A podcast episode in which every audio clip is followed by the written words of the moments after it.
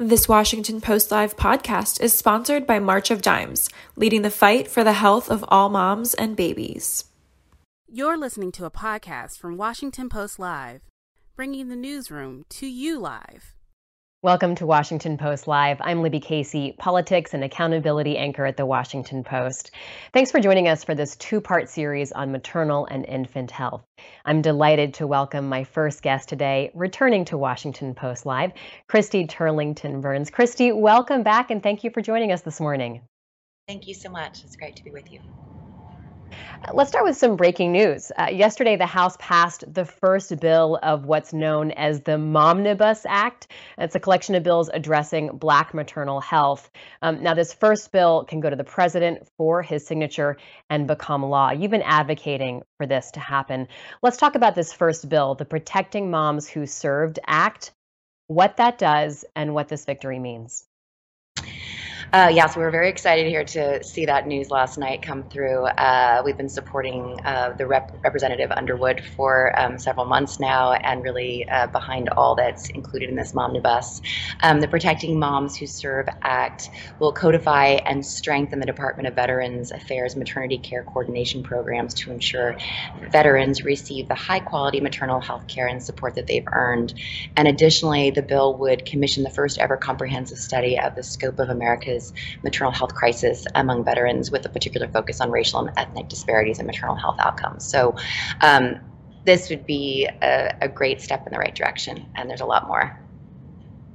Let's talk about the broader Momnibus uh, legislation and, and what you'd like to see. How optimistic are you that the rest of these bills can move through the House and Senate? And how does the Build Back Better uh, legislation that Democrats are trying to hammer out and the president would like to pass. How does that come into play for moms and, and maternal health? I mean, just seeing the momentum over the last few years has been pretty exciting um, to see so many bills included. I mean, there are more, there are about, I believe, included nine to 12 bills in the Momnibus. Um, and in those collection of bills, there are um, efforts to strengthen perinatal workforce representation in the in the workforce. Um, there's an emphasis on culturally concordant care. Um, there would be an effort to establish respectful maternity care compliance offices for accountability, which is also a critical piece of this work, um, and also recommendations to invest in Black and Indigenous-led community-based organizations, which are largely the organizations that Every Mother Counts is supporting across the United States. Um, it also recommends critical investments in social determinants of health. We understand that the root causes of these maternal health outcomes um, are very much connected to um, housing, uh, food insecurity, um, and so many other factors that really impact a family and a mother's um, ability to have a healthy pregnancy and life. Um, and then also there is um, there are some efforts to also address climate change within those bills. So comprehensively packaged. Um, we love the name. Uh, there are so many bills at this point that it's actually hard to keep track of them.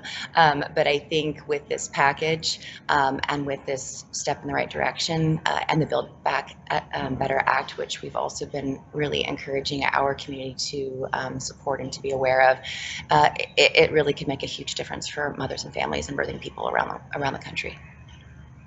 When you were last with us on Post Live, it was July of 2020, and our other guest that day was Congresswoman Underwood, who you mentioned as a sponsor of this legislation, along with Congresswoman Alma Adams. They created this Black Maternal Health Congress, uh, Black Maternal Health Caucus in Congress. How revolutionary is that? I mean, it, it, it Congresswoman Underwood talked about how little had been being done, um, frankly, to like a shocking degree in Washington on the issue of having healthy mothers? Yeah, I think the message really in the last few years is that women of color don't, they can't wait. Um, they are disproportionately impacted by the outcomes of maternal mortality and morbidity. Um, and to have someone in a position, in a leadership position like Representative Underwood, who is a nurse, um, who is the youngest elected, I think, uh, member of Congress ever um, to have her passion and her leadership, it, you you just really um, you can't uh, you can't like sort of imagine a better leader um, than than Lauren Underwood. It's true. This this work has been there for some time. There have been conversations around um, implicit bias and race uh, racism in our medical institutions, and yet until there was the formation of this caucus um, and the leadership of both Representative Underwood and um, Adams, I don't think we would have had as much momentum or as much energy around these bills. Um, and so, you know, as a partner organization to those efforts, we are just so, so proud of this work and to be associated with it and line with it, and so excited and, and hopeful about um, what can what can be possible. Yeah, Congresswoman Underwood is the youngest Black woman to ever serve in Congress so far. Um, you know, I, I want to go back to that appearance um, when you were last with us in Post Live in July 2020. You know, I learned a lot from it, Christy, um, as you talked about maternal health. It was the early months of the pandemic. It's almost hard to put ourselves back in that mindset of July 2020. But I, I want to talk with you about that moment because the year before the pandemic was the safest year in history to give birth. So tell us what had been going right. I think, you know, in the last decade that we've been working on this issue, I think it has been incremental progress in terms of the awareness globally as well as um, here in the United States. I think while we were seeing uh, the United States continue to go in the reverse direction of many um, under resourced countries around the world in the global south, um, I think just that awareness uh, was really starting to build. We were seeing maternal mortality um, in on the front pages of our papers. We were hearing stories and testimonies through many series, as well as through individuals that had high um, visibility profiles, such as Serena Williams, and all of that collectively was making a difference. I think in 2019, um, what we were seeing really was this this this moment in time where um, so much was possible. We're coming into a new administration. Uh, there was leadership and um, uh, amongst many candidates uh, running for president. Uh, there were a lot of these bills introduced by some of those candidates, and I think you know there really was this sort of moment that um, that we all wish for when we're advocating for an issue or a cause. And then, of course, the pandemic hit, and so when we last spoke, um, we were still trying to get our bearings. I think there was this just real clamor for information, um, a lot of confusion, a lot of fear, and where you're already dealing with many populations who are fearful of our institutions and um, maybe don't have the same access to um, quality care and respectful care. Uh, I think we just saw this movement even further away from where we were starting to gain this momentum towards. And so um, that's really been a huge focus of ours over the past year and a half um, is to ensure a continuum of care for all.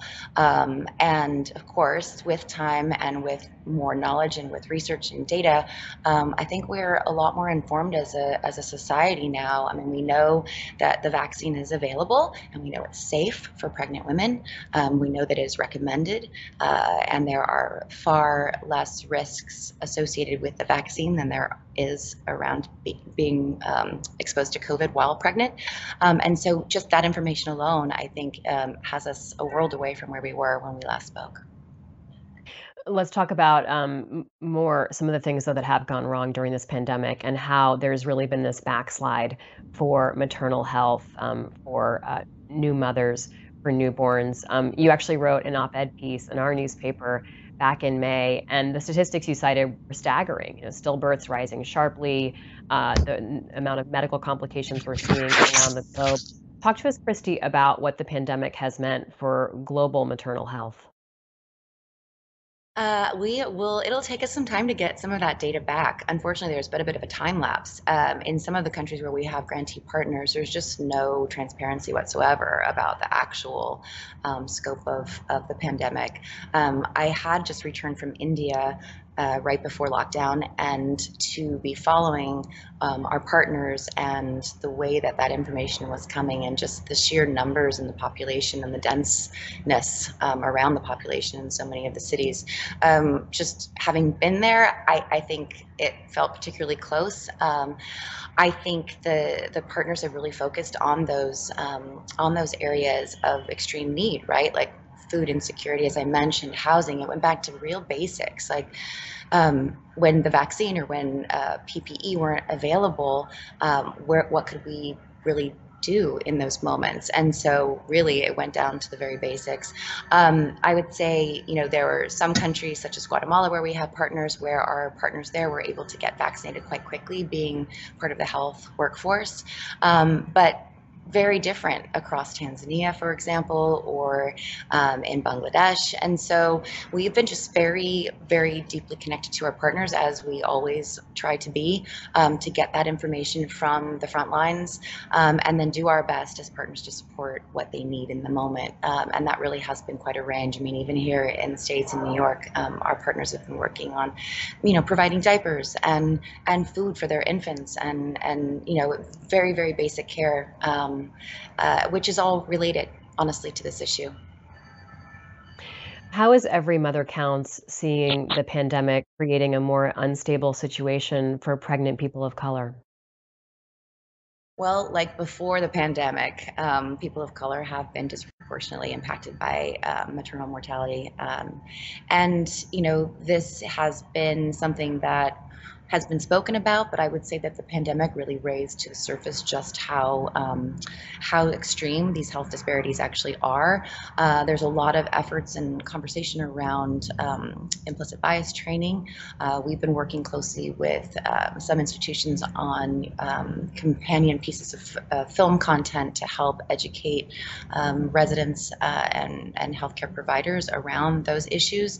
Um, but I would say that's sort of the most exciting thing about this moment is the fact that the veil has been lifted.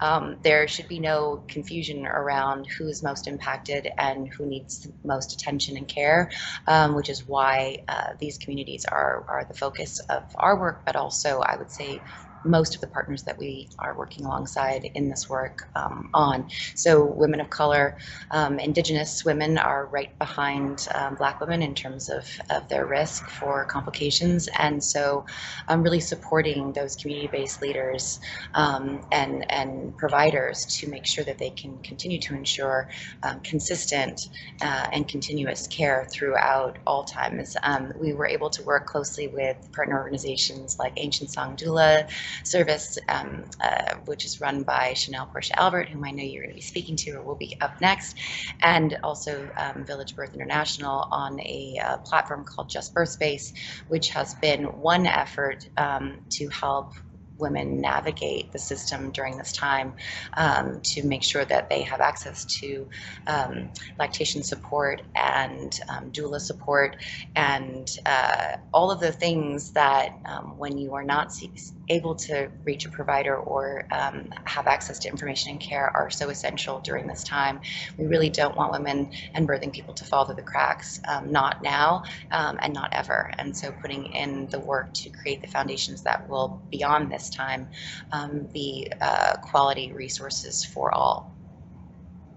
Christy, talk to us about the importance of health uh, leading up to birth, during birth, but then also the importance of caring for someone who's given birth afterwards. Of course, so much of our focus is on the infant and making sure the infant is thriving, but what about the mother?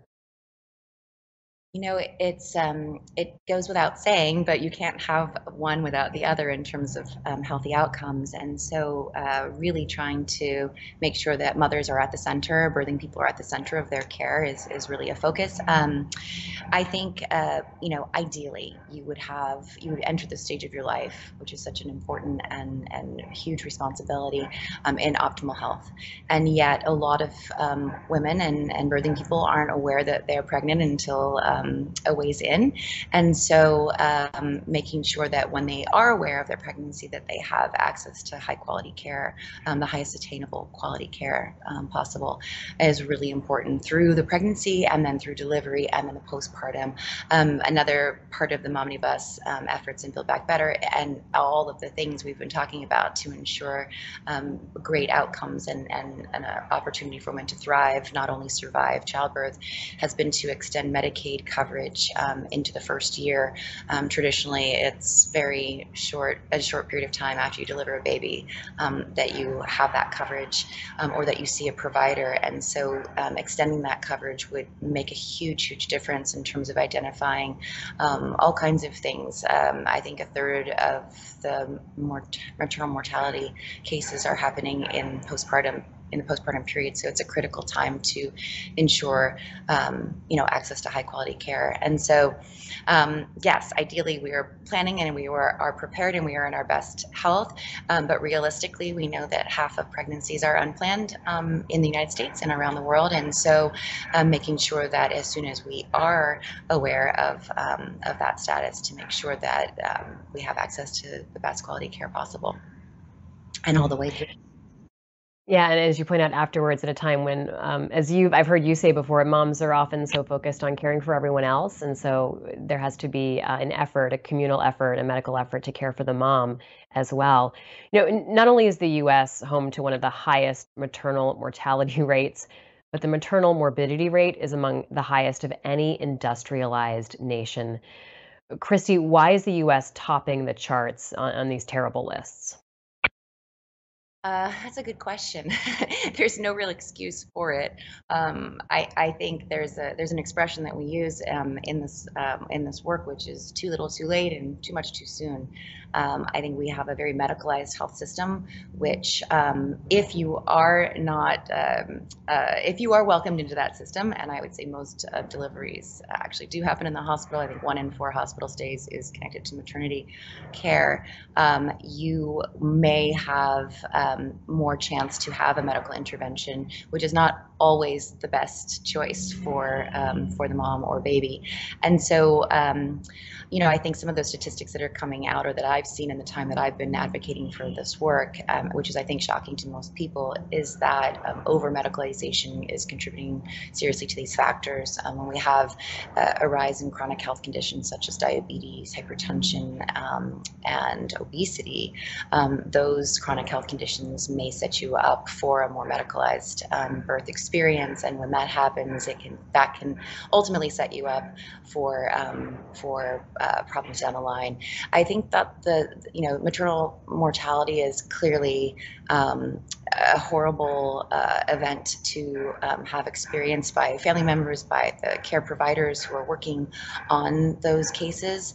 Um, and yet, the morbidities that are associated, which are less talked about, which are, I think, more um, more widely experienced, are the ones that I think we have the most chance to really uh, make a difference around.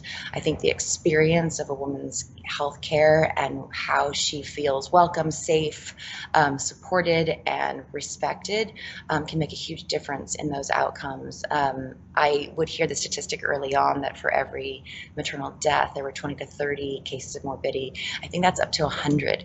Um, and so you can only imagine that most of the women that we're walking around every day have had some kind of um, postpartum experience or experience in childbirth that they are still struggling with today. Um, we can do better we should do better. Um, this is, you know, something that we, we know how to do better. And so um, we're really trying to make sure more people are aware and can join us in this movement to, um, to prevent those outcomes. As you pointed out a little while ago, uh, maternal health is interconnected with infant health. What are you seeing as some of the less expensive but most impactful factors that could drive better incomes for healthy infants? Well, I think, um, I mean, I think that consistent care throughout pregnancy um, will help to ensure those better outcomes for infant and mother. Um, we would see less infants in the NICU. Um, I mean, in this country, we have an issue of um, hospital closures and maternity ward closures, um, birthing center, uh, birthing centers not being as accessible as they should be for our, for all as an option, um, and with that, the expense of NICU um, utilization. Uh, that should not be the goal. It should not be the norm, and too often that is the case, and it's incredibly expensive. So what what we know now through evidence around doula support, for example, um, is that women will have those better outcomes, are less likely to go into preterm birth, and less likely to need um, that care for their their newborns and, and infants um, postpartum. Um, I think the more that we can do to prevent these outcomes is the right approach. I think we sometimes have a system here in the United States of treatment um, and and like what we do after, as opposed to ensuring the best possible outcomes throughout and the best health and, and you know optimal wellness um, in our livelihoods. Um, I think I think that's the emphasis that needs to happen. Um, and so doula care being one of those things that we're advocating for, um, we're advocating for um, Medicaid reimbursement of that kind of care. Um, there is so much evidence out there, and so just really helping to educate the public that that is an option. Um, doulas often can work in any uh, medical setting, whether it's a birth center or a hospital or a home, um, and um, oftentimes, you know, especially for our community-based folks, um, you can find a, a doula who looks like you that comes from the community, and we know that that also makes a difference in um, the experience of a birthing person. We will talk more about doulas in a few moments with our next guest. Um, Christy, thank you so much for taking the time to talk with us. Christy Turlington Burns, thank you. Thank you so much. And thank you for joining this conversation. I will be back in a few moments with my next guests, Karey Sutton and Chanel Porchia-Albert. Stay with us. The following segment was produced and paid for by a Washington Post Live event sponsor. The Washington Post newsroom was not involved in the production of this content. Good morning. I am Jade Roper Tolbert, and most importantly, a mom of three sweet kids. I also host a podcast with my best friend called Mommies Tell All. I believe that sharing our stories of the highs and lows of motherhood can help change the way we approach maternal and infant health. Joining me today is Stacey D. Stewart, the president and CEO at March of Dimes, the leading nonprofit fighting for the health of all moms and babies. Stacey, good morning. Good morning, Jay. Great to see you. You too. Stacey, every year March of Dimes releases their annual report card, which showcases the state of maternal and infant health in our country. What are we learning in this year's report? Well, thanks so much. And you're right. The March of Dimes is the leading organization fighting for the health of all moms and babies. And every year, for the past many years, we've issued a report card that initially looked at just the issue of premature birth and assigned a grade to the country and to various states around premature birth. Today, though, what we understand is that to have a healthy baby, you have to have a healthy mother. And so, what we've included in this report card this year are more indicators around maternal health as well as premature birth and infant health. And um, today, what we see in the report card is that we've seen a slight decline in premature birth from 10.2 to 10.1% overall in the country. But what's very concerning is that that, that decline was not experienced across all parts of the, of the country. In fact, for African American women and for um, American Indian and Alaska Native women, the rates of premature birth actually increased, which means we had widening disparities and really a growing maternal and infant health crisis in this country for especially women of color. Do you know why the preterm birth rate dropped? Well, what we know is that it, it, dropped for certain groups of women, for white women, for Asian women, for some Hispanic women, even though for Hispanic women, for many, many years prior to this year, we had seen an increase in preterm birth rates. Um, and it's not exactly clear why we even saw any decline at all. We saw 33 states actually have an improvement in their preterm birth rates, while 13 states actually saw a worsening in their preterm birth rates. What we have to do is we have to get more information about how the pandemic actually impacted preterm birth. But unfortunately, what we know is for many Black and Brown women, um, there were health outcomes actually declined for maternal health as well as for infant health. And that's of particular concern to us at the March of Dimes. In your report, um, why didn't preterm birth rates improve for certain communities of color? Well, the issue of preterm birth is actually pretty complicated. Again, premature birth are babies that are born before 37 weeks of pregnancy. Premature birth and the consequences of premature birth are some of the leading causes of death for children between the ages of zero and five. And it affects almost 400,000 babies in this country born every year. One out of 10 babies is born prematurely. We don't know all the causes of premature birth. We have five uh, research centers, premature birth research centers in this country, one in the UK, just to look at the under and try to get a better understanding of premature birth. We do know that there's some risk factors that actually increase the risk of premature birth for some uh, some uh, women and babies in this country, especially women of color who may be experiencing some of the effects of racism and discrimination, which we know can have an impact on their health and can also um, uh, cause poor birth outcomes for them as well. Those are alarming figures, Stacey. Did the COVID 19 pandemic impact maternal and infant health? Well, for pregnant women that contracted COVID 19, it had a significant impact on their health. Um, if a pregnant woman contracted COVID 19 um, and was unvaccinated, she was at a, a, significantly increased risk of severe illness and even death, hospitalization. Um, that's one of the reasons why we've been encouraging so many pregnant women, based on CDC's guidance, to get vaccinated to protect them and their babies. But we don't know the full impact of the pandemic on women. We don't know, for example, how um, isolation and staying at home could have impacted their pregnancy. We don't know the full extent of it. We do know that many pregnant women experienced more severe mental health challenges during the pandemic that may have uh, affected their health and their baby's health.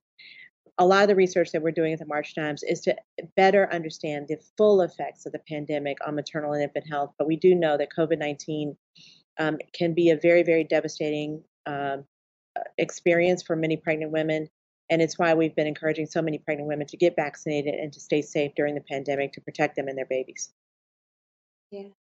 Uh, what are you doing at March of Dimes to combat this crisis? Well, this maternal and infant health crisis was one that we were facing even before the pandemic. Uh, just to be clear, the U.S. is considered the most dangerous developed nation in the world in which to give birth. That was true before the pandemic, and we don't think it, obviously those issues have improved during the pandemic. They've most certainly almost been made worse, even though we don't see that full effect in this year's um, report card with the premature birth rate. But one of the things that we're doing is obviously making sure that women have access to good information. We're focusing on policy change to actually improve the maternal and infant health crisis. And we're doing research to better understand how we can improve maternal and infant health overall. Stacey, you and March Dimes are working so hard every day. Um, what can we do to help you? One of the best things that we can ask anyone to do is to get involved with us to help move forward on policy change. There are a package of bills making making their way through Congress right now called Momnibus, which is a comprehensive approach to addressing policy change to to really improve maternal and infant health. We would want everyone to get involved in that by signing up for our blanket change campaign at marchofdimes.org. Making your voices heard to become an advocate for maternal infant health is one of the best ways that all of us can make sure that every single mom and baby, irrespective of race, ethnicity, where she lives, income level, that every single mom and baby can be healthy in this country. And certainly we have a lot of work to do and we need everyone's help. So get more information at marchofdimes.org. Thank you so much, Stacey. I know I'm going to sign up today. Um, my firstborn was born prematurely, and I also had a pandemic baby, so I have a heart for these mothers out there. And now, back to Washington Post Live. Welcome back to Washington Post Live. I'm Libby Casey, politics and accountability anchor at the Washington Post. My next guests on the program are Dr. Karey Sutton from the Association of American Medical Colleges and Chanel Porchia-Albert, doula and founder of Ancient Song Doula Services. Welcome to you both. Thank you for being here. Thank you for having us.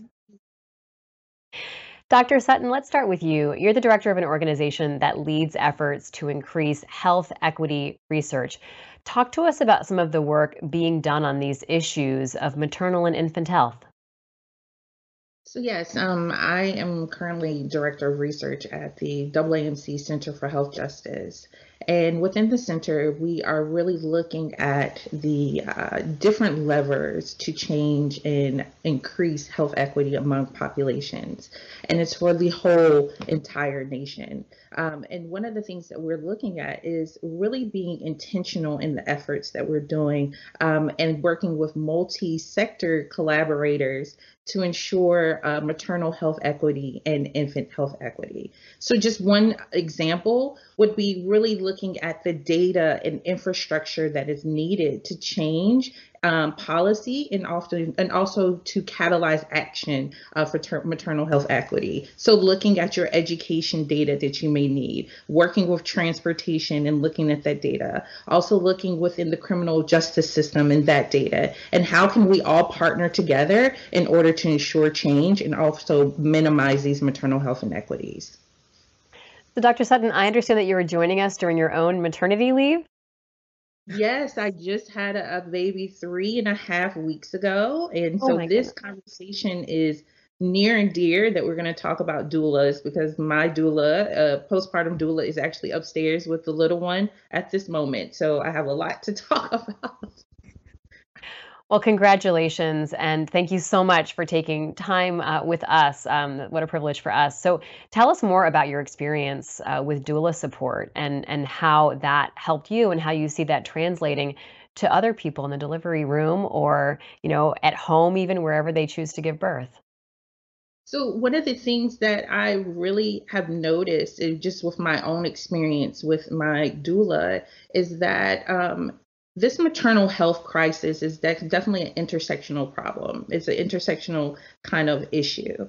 Um, you would think we hear all the time this disparities uh, amongst women of color, and really looking at those disparities to know that um, these disparities uh, persist regardless of income and education. Um, so being a person in maternal health space, it was not even a second thought for me to have a doula, even though I am in this research space. Um, and so my experience with my particular doula was that she uh, provided support and care for my husband and also for myself, and also is providing that support and care for us now, um, even though I've experienced a couple of postpartum challenges. Um, I will credit to say that my doula was part of that life-saving team for me and and that's hard to say uh, for a person that has a phd and is actually in this space um, these disparities in this crisis does not discriminate based on your sociodemographic status Can you tell us more about that, Dr. Sutton? Chanel, I, I want to get to you in just a moment, but Dr. Sutton, can you tell us more about just, you know, studying this, researching it, being an advocate in it, or um, uh, someone who uh, learns about this space is different than experiencing it yourself? Right. Um, it's in that labor and delivery space where you need the advocate. Uh, you need the person to be that conduit for communication for you and your your support person and the medical team. Um, and so actually experiencing what I had researched of not necessarily being heard at times about pain, uh, not necessarily being listened to, and even after in this postpartum phase, going through a couple of challenges and not necessarily being heard, having that advocate and doula uh, by my side has definitely empowered me to a point uh, that I didn't even know that I needed uh, to help with the care. Uh, so it's actually you're living and breathing uh, the research where doulas, um, the evidence shows um, from many studies that doulas have many benefits to women of color and all women across the US, but also thinking about uh, the reduction of cesarean rates for those who have doulas, uh, the, the increase of birth weights for those individuals that do have doula care, and also um, the, the decrease in um, under decrease in the postpartum uh, depression and anxiety symptoms um, for those who do have the doula uh, support after uh, labor and delivery. Chanel, can you reflect a little bit on Dr. Sutton's experience? You know, just the, what it takes to be listened to and be heard and be really given the respect and space through the delivery process that a, a person going through labor needs. I mean, ideally, what someone needs is for their humanity to be seen, right? Um, for that to be conveyed and to be centered and, and, to be forefront in the care that they're receiving. To understand that um, they're a full human being who is coming, coming forward with a complex identity, and it's just not about that particular episode of care that is happening to them. And so, as they are going through their birthing process, there's a multitude of things that are happening emotionally, physically, um, one could even say spiritually, that are affecting how someone is able to be present and within their body during their experience. And So, what we really need is providers who are taking a really culturally humble approach to care what does it mean to meet people where they are, not where we expect them to be, and to understand that they come with a complex history um, that is centered in understanding, you know, uh, intergenerational trauma, understanding the experiences of um, of Black people within the context of America, within the US healthcare system, and the ways in which that has impacted how we choose to center ourselves within our, our healthcare.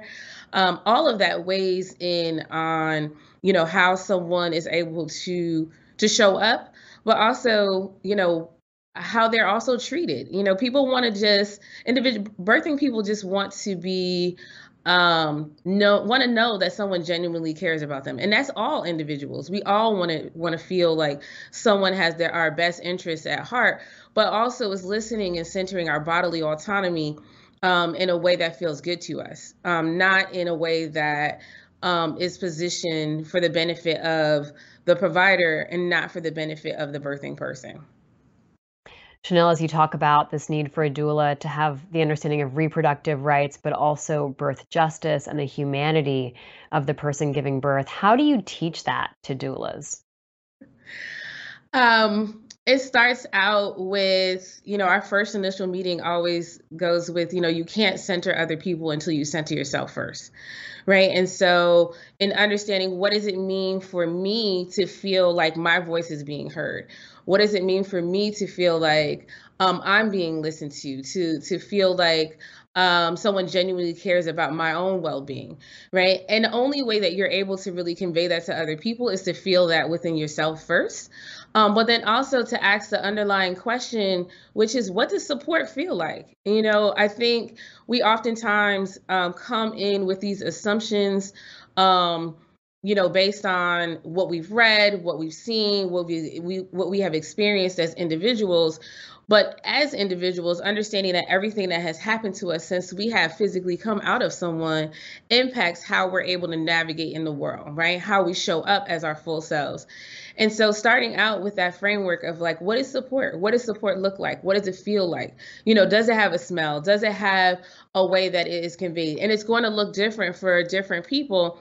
And so that's why it's really essential for us to meet people where they are, not where we expect them to be. And in drafting out a care plan that is individualized, that's really understanding the cultural dynamics of how someone shows up, um, their religious beliefs, um, their gender, uh, you know, are they a first time parent, second time parent? You know, all of these things make a difference in how someone is able to um, able to feel you know centered and whole you know a lot of times we come in contact with individuals who have experienced previous sexual trauma or dv or maybe they are you know incarcerated you know that doesn't separate you or make you um, any less of a human being or any less of a parent right? It just means that you have this situation that is going and that doesn't dictate everything that should happen to you. Um, and so we really want we really start that out as the core of like you know, understanding that again, we're we're all having these different human experiences, and so what does it mean for us to center that in a way that really centers their their basic human rights to bodily autonomy, to inform decision making, uh, to be able to parent and center themselves in a way that is affirming. Dr. Sutton, can you expand for us on what inequities exist for pregnant people and, and why greater equity would curb the statistics for maternal mortality here in this country. So, currently um, about 700 women die from complications from pregnancy or childbirth in the US um, on a year to year basis. And so we know that Black women and American Indian, Alaska Native women are two to three times more likely to die uh, due to childbirth or pregnancy uh, complications. Um, as I stated earlier, these particular racial and ethnic disparities persist regardless of income and education levels. Um, so, what we're looking at is a true maternal health crisis because the numbers have not improved over 60 years. Um, and so, what we're looking at is thinking of innovative models and innovative ways in which we can improve the health equity and also the justice uh, for these particular populations, whether that be uh, making sure that there are payment and, re- and, reimbursement policies in place so that more women and birthing persons have access to doulas. Because to be honest, having a doula is expensive if you're not able to afford it. Uh, depending on training in areas, and I can defer to Chanel for this, um, I've seen it's between 500 to thirty five hundred dollars at sometimes to pay for a doula, um, and not every person has that available funds. And private insurers do not necessarily cover doulas for every place, so it's it's an access issue. Ensuring that there are payment models in for in place for people to be able to be able to afford, um, and also thinking about informing and educating and working with community-based organizations uh, to let mothers and birthing persons know about the benefits of having a doula. That's kind of where we are. Um, just to sum it up, we really think that this work, this health equity work in maternal health, is grounded in community wisdom and voice. And we cannot make this change unless we really work and partner with the community members, with our mothers, with our birth, birthing persons, and come together collaboratively for solutions uh, for this maternal health crisis. Mm, to that point, I had a doula with me at the hospital when I had my two children, one at the lead up to the birth, the other for the whole process, but it was something I had to pay for out of pocket. I had to totally arrange for it myself. And fortunately, the hospital was open to having a doula.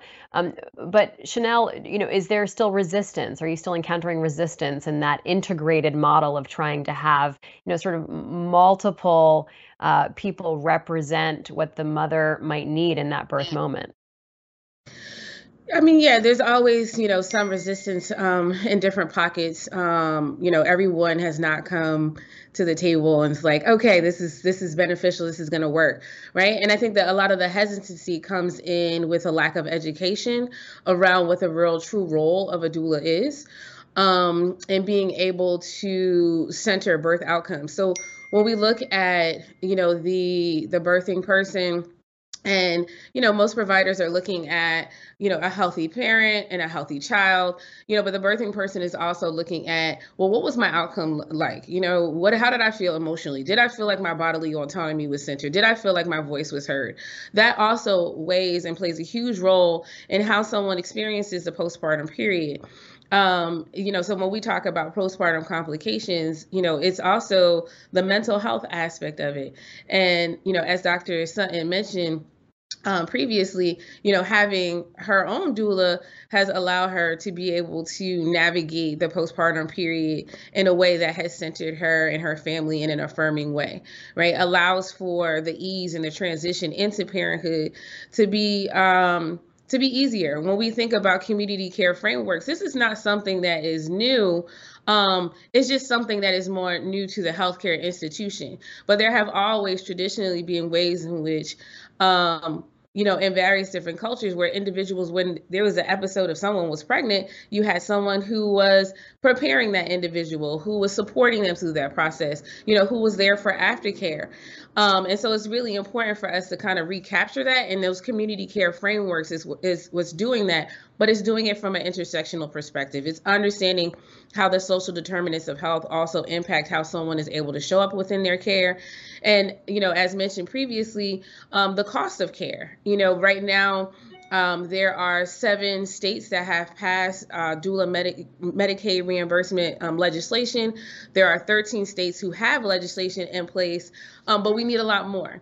And we need it to be done in such a way where it centers the birthing person, but also the doula who's providing services, looking at the cost of living, looking at the fact that when we're talking about community based doulas, we're talking about people who are living and working in those same um, communities who also they themselves may be low income, who though they themselves may be going through um, the different intersections of how they're able to show up for other people. Maybe there's a lack of transportation, you know, there may be food insecurity. And so while you as a doula are trying to get food for someone and, and, and address a food insecurity issue, um, yourself um, for that individual that you're supporting, they too may be experiencing them this, themselves because they live in that community too. And so we really have to look at it from this justice perspective of what does it mean to lift up an entire community? What does it mean for us to really work in a collaborative care framework? I know that term, you know, that's always thrown around where people are like, yes, you know, we're doing collaborative care, but in a genuine way, right? Where we have these models of care that are addressing the gaps, such as midwifery care. Um, and, and, and establishing a network of support, lifting up education at the same time as we're looking at different pathways to be able to address um, care because it's not going to happen any one way.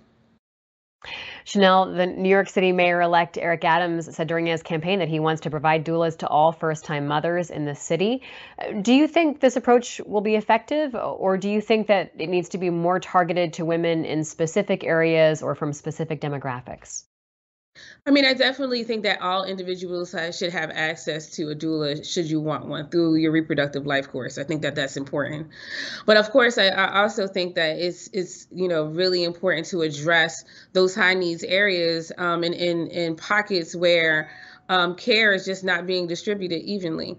You know, um, you know, and and how um, the mayor chooses to do that I hope um, is really centered in, you know, a community-based approach where we are bringing in folks who are experiencing or who have experienced um, the adverse effects of what happens when someone doesn't listen. When we look at um, individuals like Amber Rose Isaac, when we look at Denise Williams, who recently um, lost her life, you know, during the postpartum period, she went to go seek out healthcare services um, at a hospital, and you know, three days later, um, was found was pronounced dead, and her family still hasn't ha- heard any answers as to the reason why. And so we really need to look at why are these things happening? Where's the level of accountability that's taking place, and what are folks doing? to really center families in an equitable way where where there's not just having conversations, but there's truth, there's reconciliation, there's movement towards really creating systems of change um, that are new and fresh. And we can't be afraid to um, work from a new perspective because what we have in place right now is not working. And you mentioned Amber Rose Isaac that she she died in uh, 2020 in April of 2020 uh, delivering her son after an emergency C section in the Bronx.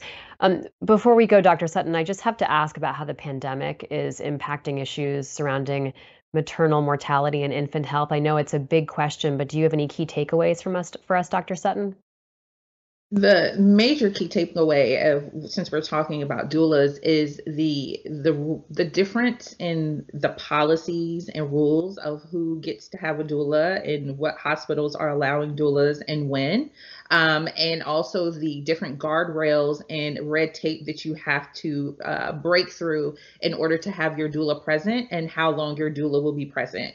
Um, and so that is causing uh, definitely some inequities uh, for our women of color who are not necessarily being able to have their doulas there. These are women that do have doulas and who have been working with them, uh, but then show up to the hospital and their doula is not allowed into the labor and delivery process, or you'll have to choose between having your doula or a family member. Um, and so this has been um, is being examined now to show how uh, the pandemic and this difference in policy is exacerbating some of the maternal health uh, inequities that are experienced among women of color.